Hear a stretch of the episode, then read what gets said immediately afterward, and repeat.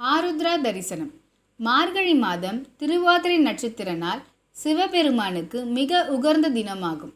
இந்த நாளில் அனைத்து சிவாலயங்களிலும் ஆருத்ரா தரிசனம் சிறப்பாக நடைபெறும். திருவாதிரை நட்சத்திரத்துக்கு வடமொழியில் ஆத்ரா என்று பெயர். இதனால் மார்கழி திருவாதிரை தரிசனத்திற்கு ஆருத்ரா என்ற பெயர் வந்தது. மேலும் இதனை ஒட்டியே சிவபெருமானுக்கு ஆதிரையின் முதல்வன் என்றும் ஆதிரையான் என்றும் பெயர் வந்தது.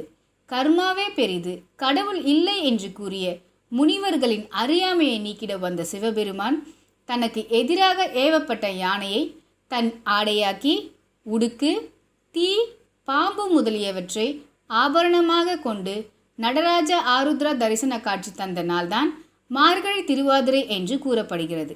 மேலும் அன்றுதான் நடராஜர் வியாகரபாத முனிவருக்கு நடன தரிசனம் தந்ததாகவும் சொல்லப்படுகிறது.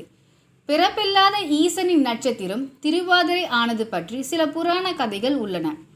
காவிரி பூம்பட்டினத்தில் வாழ்ந்து வந்த பட்டினத்தாரிடம் கணக்கு பிள்ளையாக வேலை பார்த்து வந்தவர் சேர்ந்தனர் பட்டினத்தார் துறவரம் மேற்கொண்டவுடன் அவரிடம் இருந்த அனைத்து சொத்துக்களையும் சூறையாடினார் சேந்தனர்.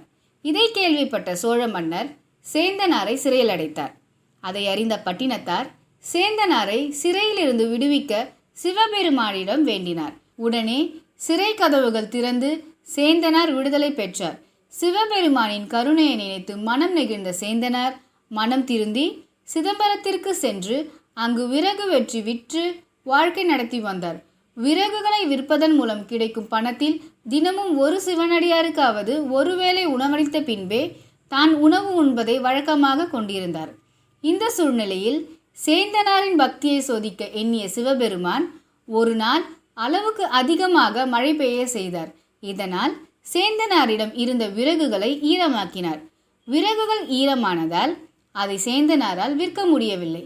இதனால் அன்றைய தினம் உணவுக்கு அரிசி வாங்குவதற்கு கூட கையில் காசு இல்லாமல் தவித்த சேந்தனார் வேறு வழி இல்லாமல் வீட்டில் இருந்த கேழ்வரகில் சிறிது களி செய்து சிவனடியாருக்கு வழங்க காத்திருந்தார்.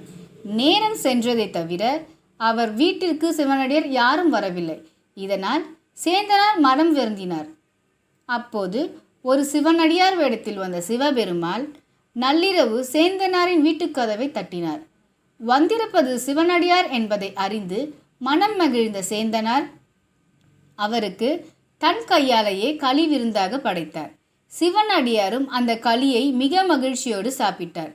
பின் எஞ்சியிருந்த களியையும் தனது அடுத்த வேலை உணவுக்கு தருமாறு கேட்டு வாங்கி சென்றார். மறுநாள் காலையில் வழக்கம் போல் திளைவாழ் அந்தணர்கள் சிதம்பரம் கோயில் கருவறையை திறந்தனர். அங்கு நடராஜ பெருமானை சுற்றி எங்கும் களி சிதறல்கள் இருப்பதைக் கண்டு அதிசயித்து போன அந்தணர்கள் உடனே இது குறித்து அரசருக்கு செய்தி அனுப்பினார்கள். இந்த செய்தியை கேட்ட அரசருக்கு இரவு தான் கண்ட கனவு நினைவுக்கு வந்தது. ஒவ்வொரு நாளும் அரசர் சிவபூஜை செய்யும் போது சிவனின் பாத சலங்கை ஒளி கேட்பது வழக்கம்.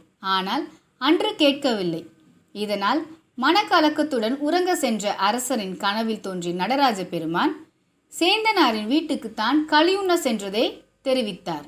அதனால்தான் அரசருக்கு தன் சலங்கை சத்தம் கேட்கவில்லை என்று கூறினார். இறைவன் தன் கனவில் கூறியதற்கும் கோயில் அந்தணல்கள் தெரிவித்த செய்திக்கும் தொடர்பு இருப்பதை அறிந்து ஆச்சரியமடைந்த சோழ மன்னர் உடனடியாக சேந்தனாரை கண்டுபிடிக்கும்படி அமைச்சருக்கு ஆணையிட்டார். ஆனால் சேந்தனார் அன்று சிதம்பரம் நடராஜ பெருமானின் தேர் திருவிழாவுக்கு சென்றிருந்தார். திருவிழாவில் சிவபெருமானை தேரில் அமர்த்திய பின் அரசர் உட்பட எல்லோரும் தேரை வடம்பிடித்து இழுத்தார்கள். ஆனால் முன்னிரவு பெய்த மழை காரணமாக சேற்றில் தேர் அழுந்தி சிறிதும் அசையாது நின்றது. இதை கண்ட அரசர் மிகவும் மனம் வருந்தினார். அப்போது இறைவன் அசரரி மூலமாக சேந்தா அண்ணி பல்லாண்டு பாடு என்று கேட்டார். சேந்தனாரோ ஒன்றும் அறியாத யான் எப்படி பாடுவேன் என்று நடராஜ பெருமானை துதித்தார். எம்பெருமானும் அதற்கு அருள் புரிந்தார். சேந்தனார் இறைவன் அருளால் மண்ணுகத்தில்லை வளர்க நம்பக்தர்கள் வஞ்சகர் போயகல என்று தொடங்கி பல்லாண்டு கூறுதோமே என்று முடித்து பதிமூன்று பாடல்கள் இறைவனை வாழ்த்தி பாடினார். உடனே தேர் நகர்ந்தது. இதை கண்ட அரசரும் அந்தணர்களும் சிவனடியார்களும் சேந்தனாரின் கால்களில் விழுந்து வணங்கினார்கள். மார்கழி திருவாதிரை நாளன்றுதான் இறைவன் சேந்தனார் வீட்டிற்கு களியுண்ண சென்றார். இதனால் சிவபெருமானின் நட்சத்திரம் திருவாதிரை ஆனது. மேலும் ஒவ்வொரு ஆண்டும் மார்கழி திருவாதிரை நாளன்று தில்லை நடராஜ பெருமானுக்கு களி படைக்கப்படுகிறது. இதை திருவாதிரை களி என்பார்கள். இதேபோல் மற்றுமொரு புராண கதையும் உள்ளது. ஒரு காலத்தில் திரிதாயுகா என்ற பெண் பார்வதி தேவியின் தீவிர பக்தியாக இருந்தாள். திரிதாயுகாவுக்கு திருமணம் நடைபெற்றது. ஆனால் திருமணம் ஆன மூன்றாவது நாளிலேயே திரிதாயுகாவின் கணவர் இறந்துவிட்டார் இதனால் துடித்து போன திரிதாயுகா பார்வதி தேவியிடம் இதை பற்றி முறையிட்டு கதறி அழுதாள். கையிலையில் இருந்த பார்வதி தேவி திரிதாயுகாவின் அழுகுரலை கேட்டு அவள் கணவனுக்கு உயிர் பிச்சை அளிக்க சபதம் செய்தாள். அவளது சபதத்தை கேட்டு அதிர்ந்து போன சிவன் உடனே யமலோகத்தை ஒரு பார்வை பார்த்தார். இதை கண்டு பதறி போன எமன் திரிதாயுகாவின் கணவனுக்கு மீண்டும் உயிர் கொடுத்தார். அதன்பின் பார்வதியும் பரமசிவனும் திரிதாயுகாவுக்கும் அவள் கணவனுக்கும் தரிசனம் தந்து ஆசீர்வதித்தார்கள். இந்த சம்பவம் மார்கழி மாத திருவாதிரை நட்சத்திர நாளில்தான் நடந்தது.